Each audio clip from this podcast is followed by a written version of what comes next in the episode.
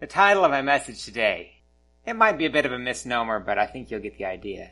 When God is against you. And sometimes when we study the Bible, I like to go through kind of like you're flying over with a big spaceship or in a jet airplane, just flying over a huge part of the Bible and kind of get the big overview. And that's, that's alright. I like to, I like to get the big overview sometimes. Sometimes I like to go through or we're plowing through like a tractor just kind of go verse by verse by verse and go through a passage and, and just kind of see what can we, what can we dig out of this? Dig below the surface a little bit. And then there's times when I like to study the Bible and it's like, like you're getting out a microscope. Like you're taking one little speck, one little word and just going down as deep as you can into that one word and try to get it out. Well, today we're going to kind of pick a, a spot kind of in between there, kind of not really plowing through with a tractor, but not quite a microscope. Maybe we'll say it's hand digging, you know, like with a trowel, we're just digging it up, or with a spade. Now, many of you probably recall, um, for over the last several months, and not, not every time I've preached, but I've, I've talked about the call of Moses. Remember we talked about pictures of God and how Moses encountered God there the burning bush. Remember that? And how he saw a picture of God there in the burning bush. A God great and mighty and yet a God who is willing to stoop down and speak with a human being through this burning bush. Then we also talked about in the, the last sermon in this series about the call of Moses, and I titled that message, No Excuses. Moses, when he heard the call of God, started making excuses. God, I can't do it. God, I don't know how to talk. But God ever answered every one of his objections. And Moses was on his way to Egypt, and that's where we pick up the story today in Exodus chapter 4, and I'd like you to turn there with me. It's a story we don't talk about much, because quite honestly, for a long time, and I, I'll know for myself, I've wondered why in the world this story is even in the Bible. And it's only three verses long, and it's just as easy to kind of skip over the story because it doesn't hardly seem to fit in the narrative of this great hero, this man, Moses, who God has called, and he's on his way to Egypt to tell Pharaoh, let my people go. We pick up the story in verse 24. And it came to pass, on the way at the encampment, that the Lord, and that's all capital letters, that is Yahweh, the God of heaven, that the Lord met him and sought to kill him. Did I read that right? Are we talking about Moses or are we talking about Pharaoh? Well, we're talking about Moses, all right. It came to pass on the way at the encampment that the Lord met him and sought to kill him. Why did God meet Moses like this? I mean, he'd already, he just got done talking to Moses at the burning bush, and at the end it sounded like they'd had a great conversation. I mean, Moses, yeah, yeah, there was, there was some friction. There was a, I mean, quite a turn of events there. But I mean, Moses was going, he was obeying God, and he was in the way of obedience. Or was he? Or was there something that he had neglected to do? Something that he had forgotten to do? You see, there was a right, and I won't go into the details, but there was a right that God gave to Abraham. At the time that God gave the covenant to Abraham, that of your seed, of your children, I will make a great nation. We find that in Genesis 17. So if you want to hold your finger there in Exodus 4 and turn back to Genesis 17, we'll find that there. Genesis 17 and verse 10. The Lord is speaking to Abraham, This is my covenant, which you shall keep between me and you and your descendants after you Every male child among you shall be circumcised. Every male child shall be circumcised. And in verse 14, he who is not circumcised, that person shall be cut off from his people.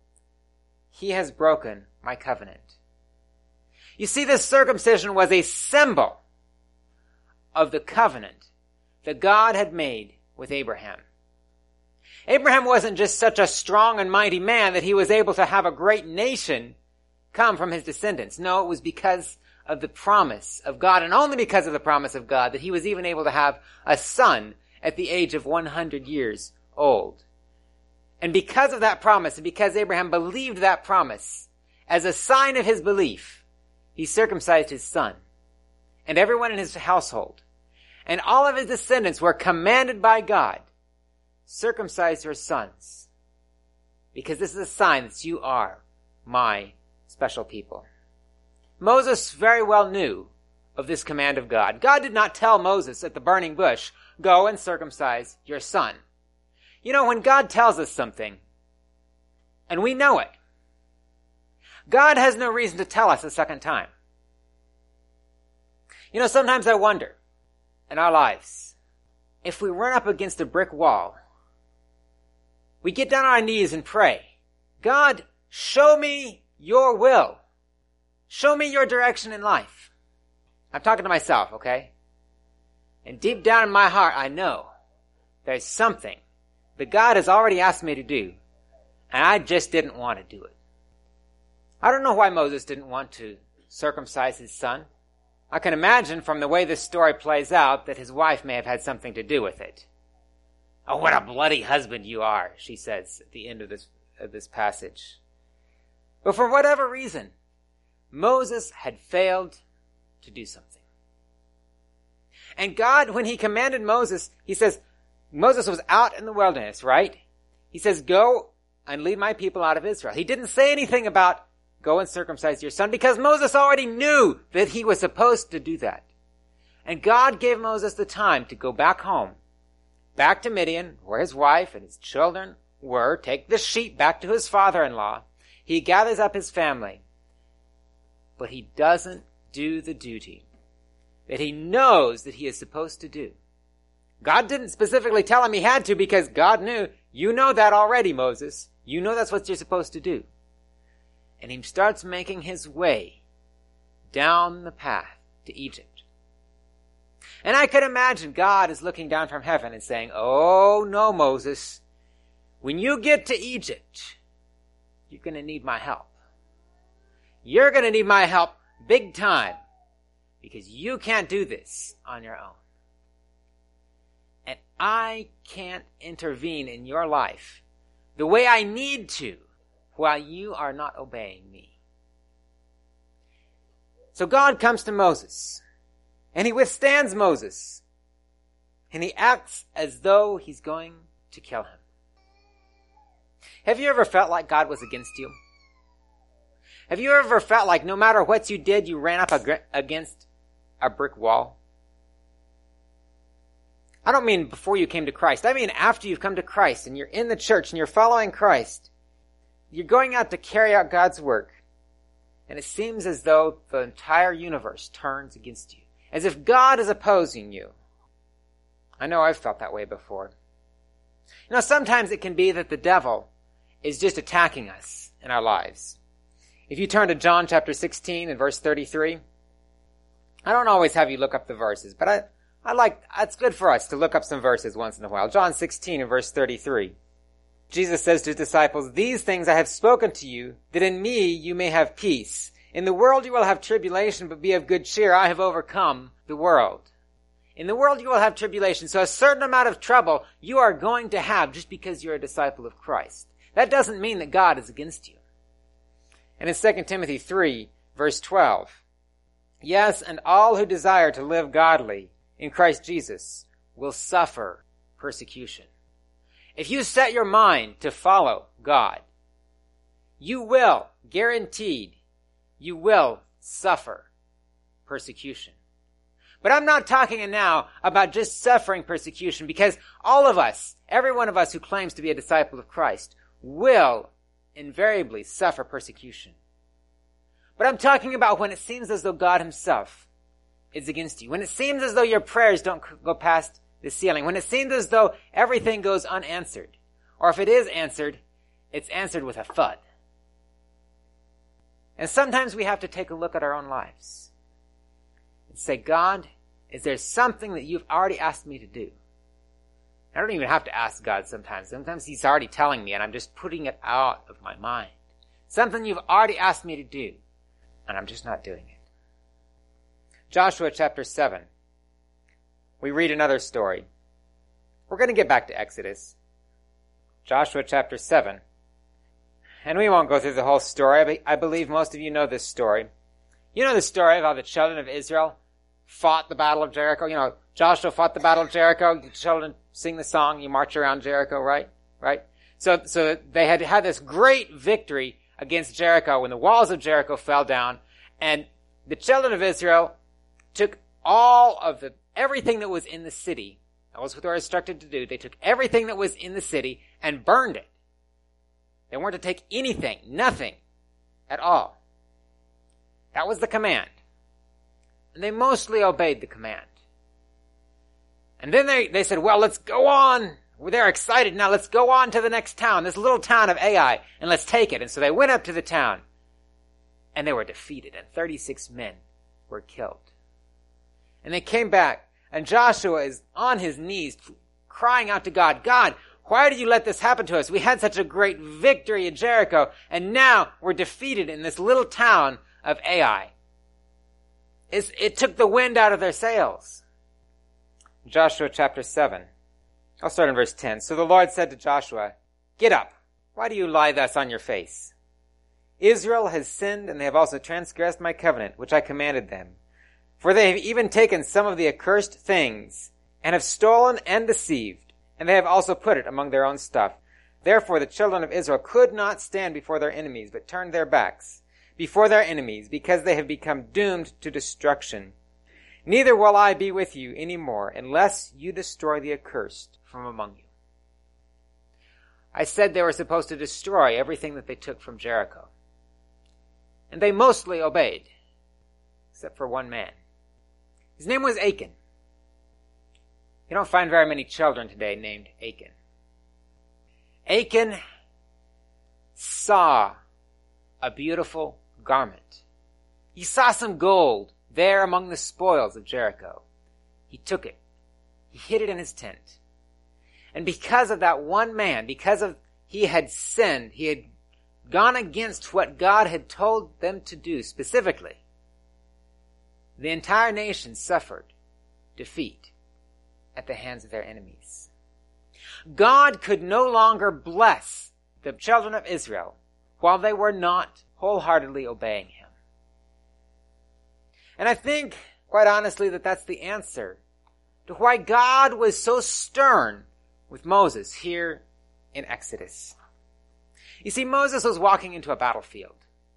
This was no longer going to be life as usual. Herding sheep was quite easy compared to leading a million stubborn Israelites. Compared to going up against the greatest emperor of the world, the Pharaoh, and saying, God has said, let my people go. You see, this was not a physical battle. This was not a battle between arms. This was a spiritual battle between the forces of Satan and the almighty power of God. And God was about to make a demonstration of Pharaoh and the people of Egypt. A demonstration to all of the people of Israel and the people of Egypt of who is the true God. And Moses, as the representative of God and as the leader of God's people, could not have something in his life that wasn't taken care of. So Moses is standing here in a death grip, as it were, with the Almighty God. And his wife is not oblivious to what's going on. She sees what's going on. She does the operation. She takes matters into her own hands, but not without a protest. Like I said before, surely you are a husband of blood to me. You know, I, I find it so ironic how here, obviously, God himself is about to kill her husband, and she's blaming her husband for it. I, I don't quite, I, I don't quite get the logic there. Surely if she saw what was going on, which she obviously did, she should have known not to blame Moses for this. But how often do we blame our leaders? How often do we blame our spouse? I'm talking to myself here. Why do you, why do you, you're always, yeah? Let's look to God.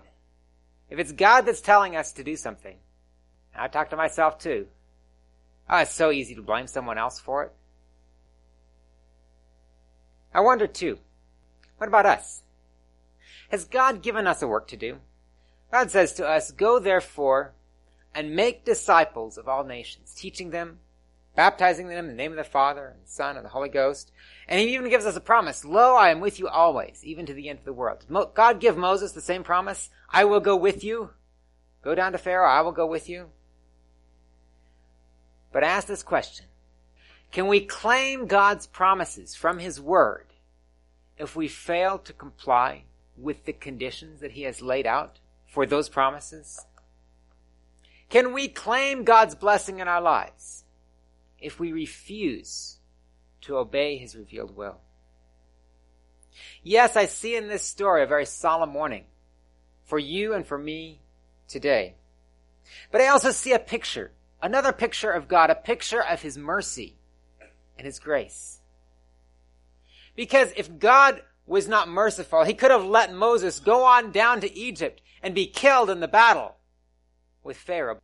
But instead, like a loving parent, grabs their child's shoulder with a death grip if need be to keep them from running into the street in front of a speeding car. Moses, Moses, stop. Don't go any further until you make that right. Was God really going to kill Moses?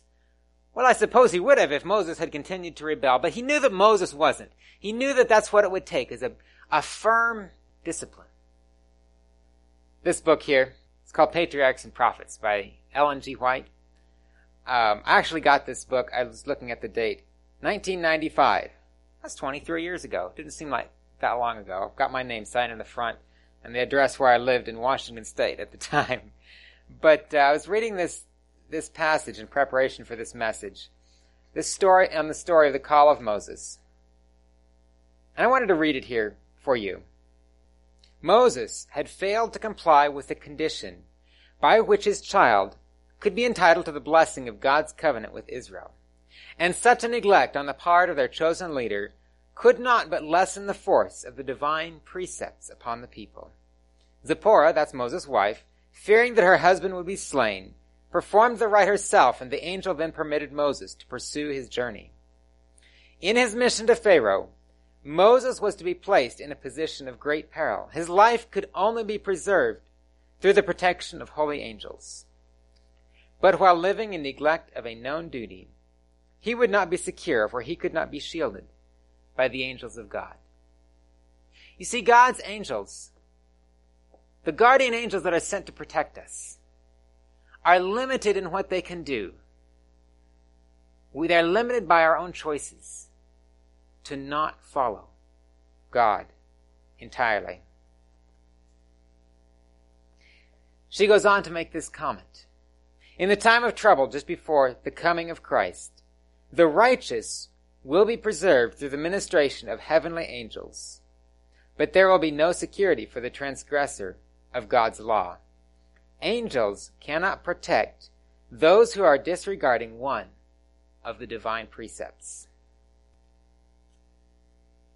Do you know that you can tie the hands of your guardian angel?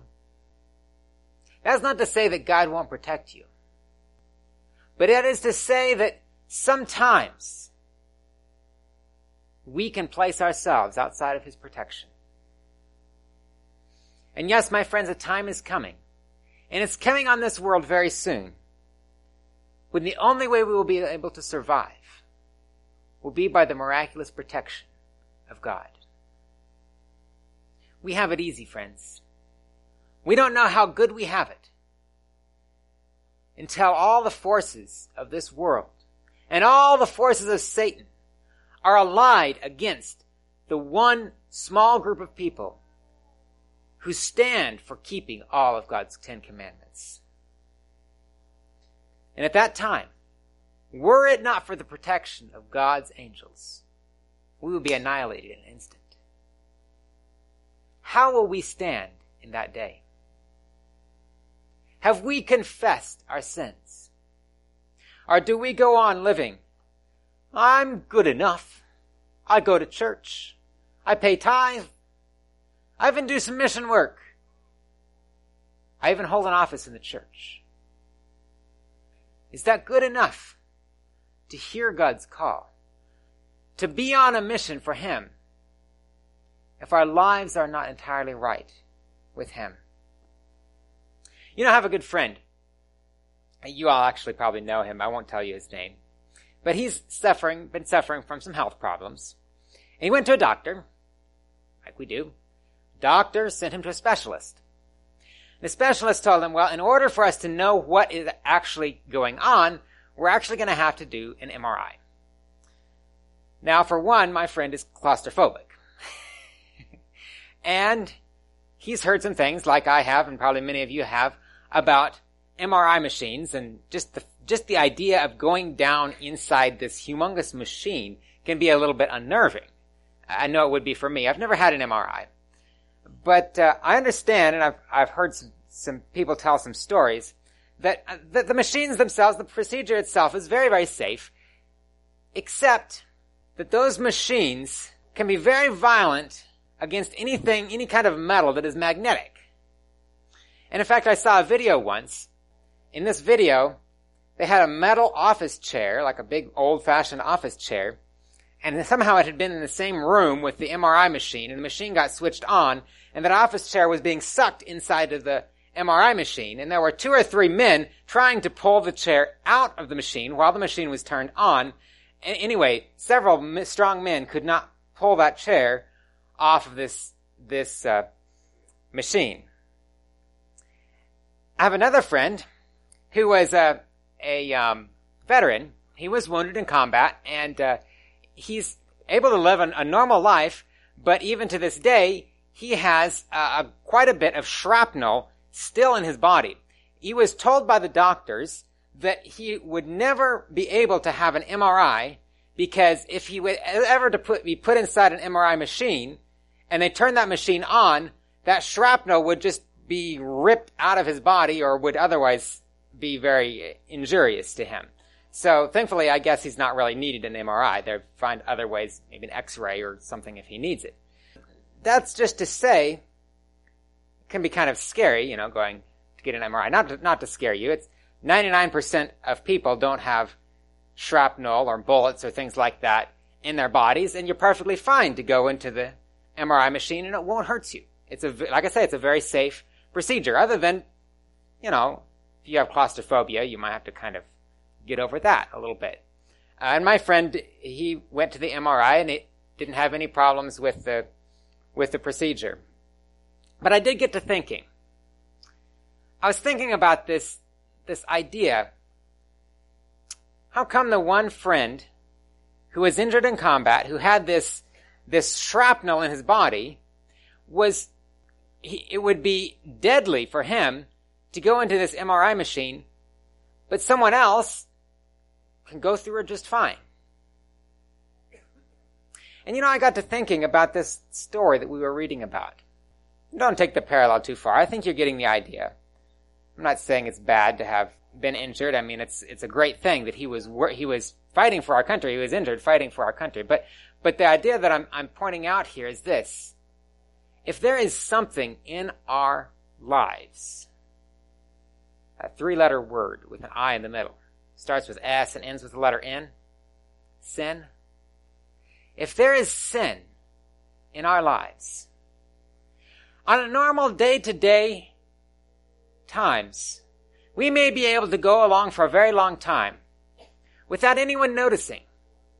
We may be able to look just like everybody else, go to church just like everybody else.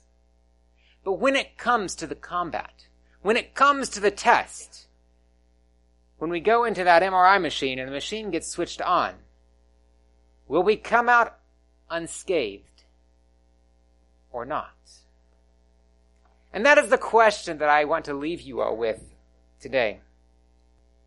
You know, we sing the song, Anywhere with Jesus I can safely go. And it's true. I love the song. It's one of my favorite songs. We can walk into the battlefield without fear as long as we go with Jesus as long as we allow Him to be the Lord of our lives, and the Lord of all of our lives. It's not something that we need to fear and dread. And, and I'm not trying to say this, and you've heard me preach before. I don't believe in a pick yourself by your own bootstraps kind of religion. That's not what I'm talking about. I'm not saying that we need to go home and be scared. I, there's, what if there's something that I'm doing that's wrong and I don't know about it?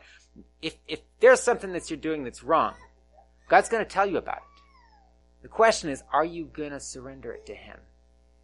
Or no? What about you? Is there something that you haven't surrendered? Is there something in your home that you need to address? Is there something that you need to get rid of? God met Moses on the road with a sword, ready to kill him. Moses made it right. There was another man that God met on the road, and the man didn't see him, but his donkey did. You know that story? And that donkey crushed the man's foot against the wall. He went off into a field, and finally, he stopped dead and fell down in the road. And when Balaam started beating his donkey, his donkey opened his mouth and spoke. Don't be like Balaam and wait until a donkey starts talking to you to get your life right with God. Ask you again, does it feel like in your life you've run into a brick wall? Thank God for his mercy. Does it seem like God is against you? Then thank him because he's not against you. He's just holding on to you like a heavenly father to keep you from getting hurt. If you could see the end from the beginning, if you could be transported out of your present situation and go all the way to the end of your life, to the time when we meet together with Jesus in heaven, if you could look back at the time you're at right now, you know what you would say? You would say, Thank you, Jesus for stopping me in my tracks. Because it's just what I needed to wake up and follow you. In Isaiah chapter 53, speaking of the Messiah, of Jesus Christ who would come, Isaiah chapter 53 and verse 10, we read, Yet it pleased the Lord to bruise him. He hath put him to grief when thou shalt make his soul an offering for sin. He shall see his seed, he shall prolong his days, and the pleasure of the Lord shall prosper in his hand. Yes, my friends, God is against sin. And the justice and the love of God will crush sin. And yet because of Jesus Christ, He took my sin. And Jesus, the Son of God, the one who is sinless, was crushed for me so that I didn't have to be. Yes, the power of sin is great. But we have, thank God, an even greater Savior.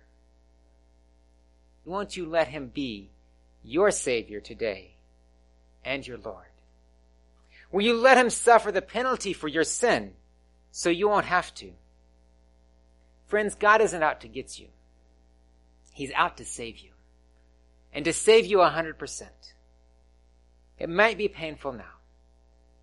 It might be painful to let him take that sin out of our lives. But one day soon we're going to see him coming in the clouds of heaven. And if we are faithful, we will look up into those clouds and say, Lo, this is our God. We have waited for him and he will save us. Loving Father in heaven, Lord, we've seen the example in the scriptures. Lord, you're not against us. But as a loving parent, so often you have to stop us in our tracks. Help us, Lord, to surrender not just part of our lives to you, but every part of our lives. That we may be ready to go home with you when you come in the clouds of heaven. And we thank you for this in Jesus' name.